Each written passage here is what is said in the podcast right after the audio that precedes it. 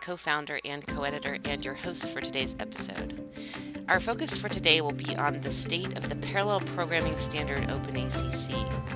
Here to talk about this today is Doug Miles. He runs the PGI compilers and tools team at NVIDIA. Doug's worked in HPC for over 30 years in math library development, benchmarking, programming model development, and software engineering management. He's done this at a number of companies you're probably familiar with uh, Floating Point Systems, uh, way back, Cray, Cray Research, Super Servers, the Portland Group, NVIDIA, and, and others. So, hi, Doug. Thanks for joining today. Hi, Nicole. It's great to be here. Sure. Well, let's let's just start with a high-level overview. Um, you know, people are either familiar in depth with OpenACC or they aren't, right? But um, you know, what was the impetus to develop OpenACC, and what's the progress been? Just in in, in a short summary here. Sure. Uh, the the impetus to to developing OpenACC uh, goes back uh, many years to 2008, 9, 10 when CUDA was starting to become uh, very popular and successful as a way to program GPUs, uh, several organizations looked at uh, ways to use directives as a higher level approach, more portable approach to programming accelerators. And uh, OpenACC is a set of directives that came out of uh, that uh, set of efforts and eventually was standardized across uh, several vendors as a way to develop um, GPU accelerated programs that uh, are readily portable and performance portable across different types of systems. Mm-hmm. Uh, there's even greater need than ever with, with the rising number of GPU accelerated supercomputers out there, right? Uh, that's absolutely true. There, there are uh, more and more GPU accelerated supercomputers uh, every year. Uh, they're attached to a large percentage of supercomputers at this point and, and becoming more and more important. And there are uh, very large systems like the, the systems going in at uh, Oak Ridge National Lab, the ORNL Summit supercomputer, which is based on power processors and NVIDIA Volta V100 processors, and a similar system going into uh, Lawrence Livermore. So uh, it's just a really important um, platform, and and people need a way to write programs that is readily uh, approachable, uh, is incremental, allows them to port programs that have been around for many years on. Uh, on existing HPC platforms, and which allows them, as I said earlier, to, to readily port those codes between uh, different types of high performance computing systems. Mm-hmm. I, I think we'll probably get to Summit as a machine, just as an example of the types of machines that are coming up that have uh, a lot of capabilities in terms of both compute and, of course, memory. And that's going to involve, uh, I'm sure, a lot of work for you and the OpenACC, t- uh, OpenACC team, but we'll get to that. Sure. Um, what, what is the current stable release? And let's talk about some of the things that are coming up in your next one. You have to remind us again when that comes out. Sure. The um, so it's important to separate the uh, the Open ACC specification, which uh, has gone through several revisions uh, since 2011 when it first came out, and the latest revision of that specification is Open ACC uh, 2.6. Uh, which uh, added several minor features and also added support for something called deep copy, which is uh, important to a number of uh, applications that work on aggregate data structures. And, and so there are these successive revisions of the specification, uh, and then there are the implementations, and PGI in particular uh, has an implementation that tracks very closely uh, to that specification. And uh, one of the, the features that I mentioned, this deep copy, has enabled um, several applications to to be ported effectively to OpenACC, whereas that, that was not practical uh, with previous mm-hmm. versions of the specification. Let's let's take a short deep dive into deep copy. Uh, let's talk about why it's important functionally. Uh, what does it mean for HPC developers? Give us give us an overview on, on why people should be really paying attention to this new feature.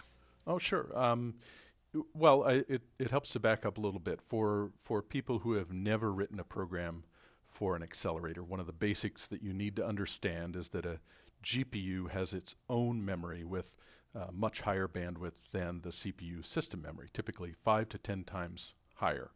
So when executing accelerator compute regions, uh, data objects and variables have to be moved as needed between the, the system memory and the GPU memory by the programmer. So if you imagine you have an aggregate data structure, which contains a lot of distinct components or members, uh, that aggregate may not be one contiguous data object. Some of the members might be pointers to components in other parts of system memory. And if you just blindly copy all of that aggregate data object to the GPU memory, then those pointers are pointing to host memory addresses, which uh, obviously doesn't work. And what you really want is to modify them during the copy so that they point to the corresponding addresses in in device memory. And a deep copy implementation is what manages and fixes up uh, those pointers in aggregate data structures during this data movement between the memories. And uh, the way that a lot of modern uh, applications are coded, they use derived types in Fortran or classes in C++ uh, to sort of raise the, the level of abstraction and and so they run right into this problem of of managing uh, these aggregate data structures uh, between the two two memories. So um, so why is it important? Well, uh, certainly uh, in the last few years, uh, OpenACC has had a lot of success with respect to uh, application adoption. There is now a a GPU accelerated version of Gaussian, uh, with most of the use cases um, GPU accelerated using OpenACC. Uh, there is a GPU accelerated version of ANSYS Fluent in production uh, with a radiation transport solver that is GPU accelerated with uh, OpenACC. Uh, NCAR's next generation weather model, MPAS Atmosphere, is being developed for GPU acceleration using OpenACC. So there's a lot of success there, but deep copy is one of these features that um, developers have needed to enable a next wave of applications. And uh, one example of that is uh, when we implemented this in the PGI OpenACC compiler in early 2017, it enabled porting of VASP to OpenACC. And that port really wouldn't have been practical without that feature. And with it, the results have been really impressive. And as a lot of your listeners will know, VASP um, is a material science application. It consumes double digit percentages of uh, the available cycles at a lot of major supercomputing centers. And, uh, and it's not in production yet, uh, but it looks very likely that that will occur sometime in the future. And it's just one example of uh, science and engineering applications that, that use these types of aggregates that need a deep copy solution, and so that's that's why you hear about it frequently. Uh, that makes better sense now. We, we see why that's that's important to uh, to developers in HPC.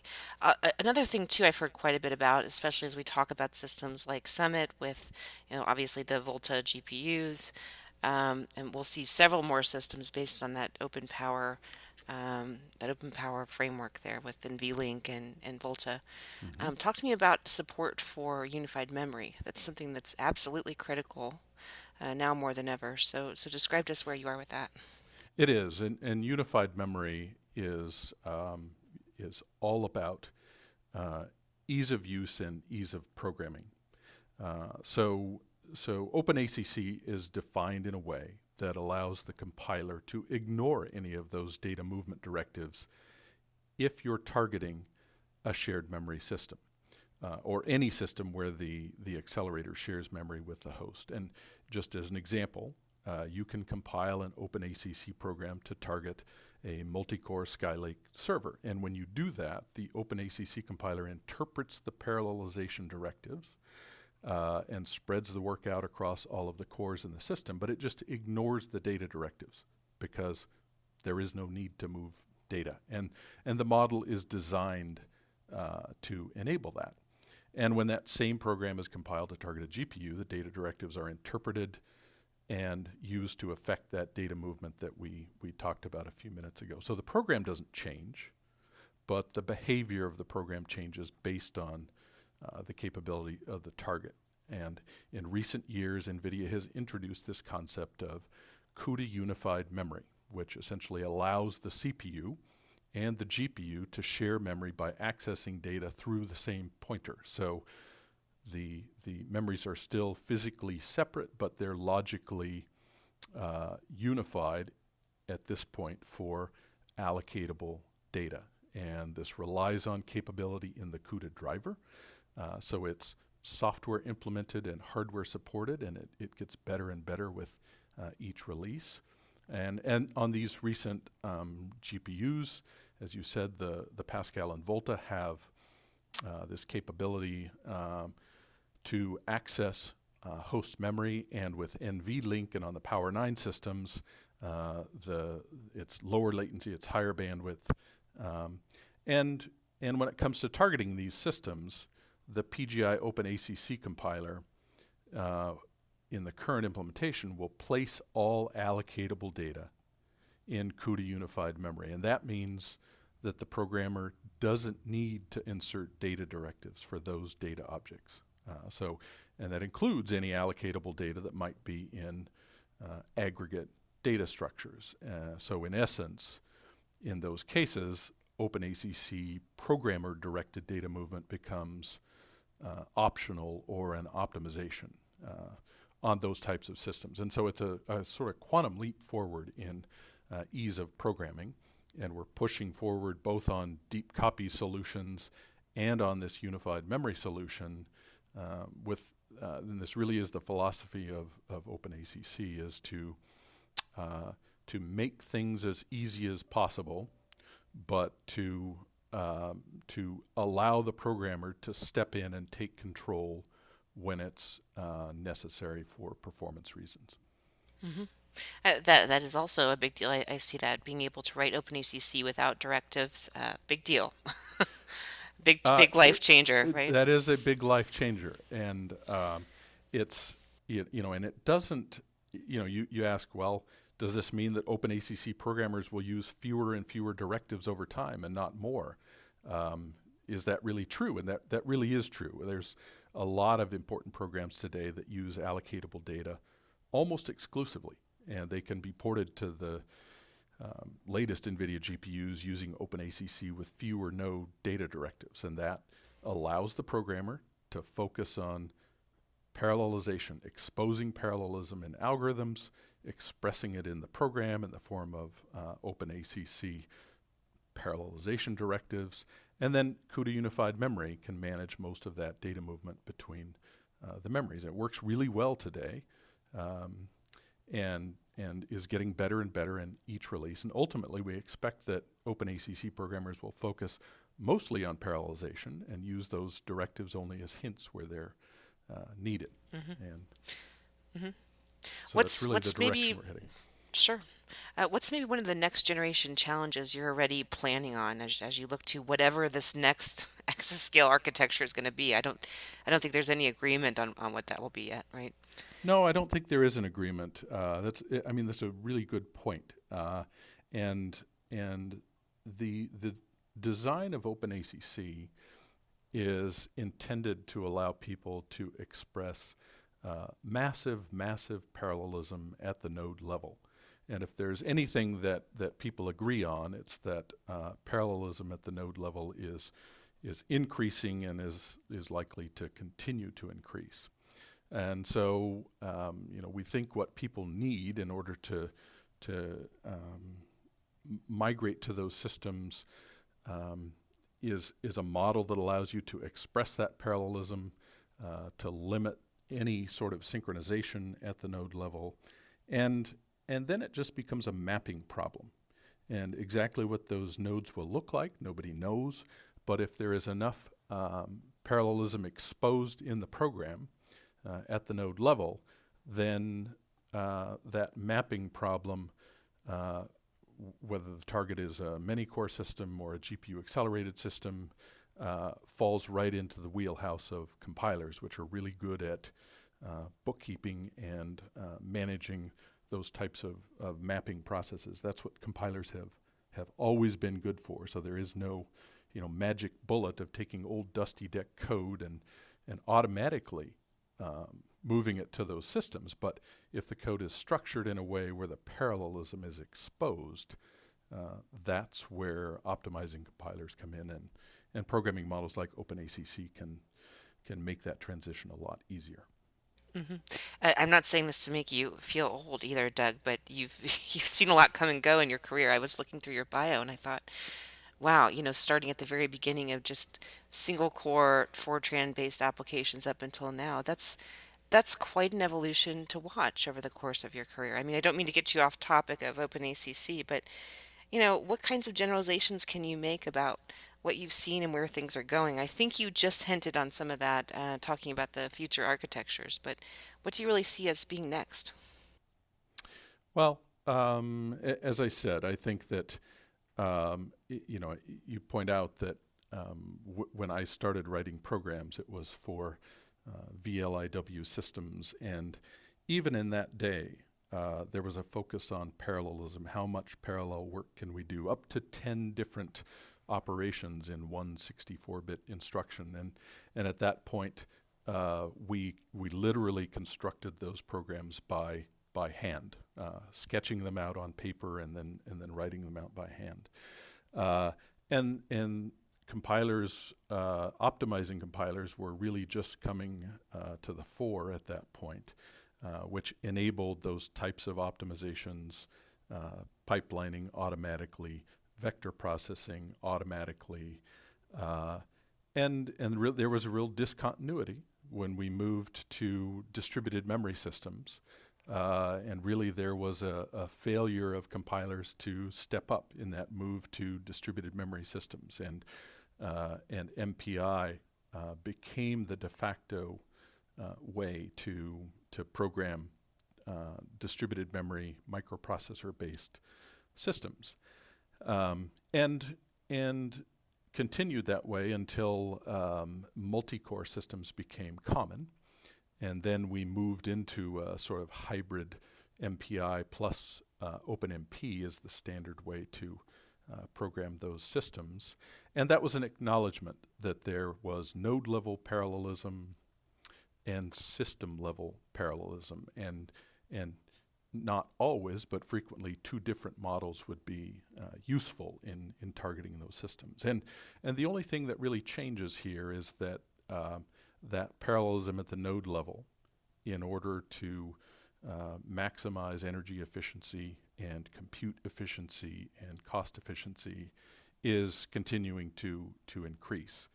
And so um, you know I think you know where we're going is that that uh, directive-based models, other models that allow you to express that concurrency, will uh, will allow us to move to these these massively parallel systems. And and uh, a question is whether you know is MPI the right uh, system-wide model? And there's no doubt mm-hmm. that it'll be used for a very long time.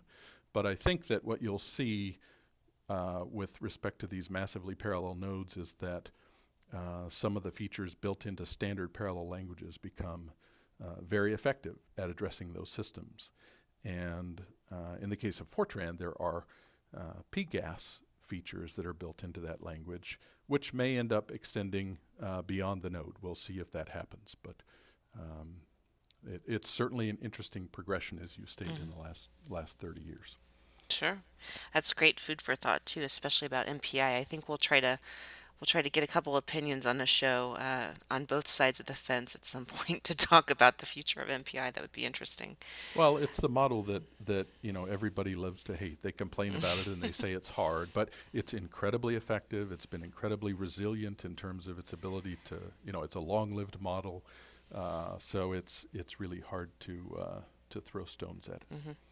Well, speaking of difficult topics, one of the great things about GTC and uh, it's it's one of my favorite shows of the year to go to because of the breadth of sessions. So there's everything from really low level, dense, digging into compilers, to you know application centric, come one, come all, and learn about what GPUs are doing. Uh, GTC is, is just full of stuff. So uh, obviously this year there's going to be plenty of OpenACC sessions. Um, you and I talked through what a couple of these are, uh, as, especially as it relates to some of the things we brought up here uh, in terms of VASP, and a couple other topics. But uh, what are you looking forward to at GTC, and what, what to you are some of the um, must see talks uh, as it relates to OpenACC? Um, as you point out, I mean, you're putting out there's always uh, it's difficult because you go and there are more sessions that you would like to attend than you're able to attend. There are uh, a lot of different talks at GTC. A lot of them are uh, are deeply technical.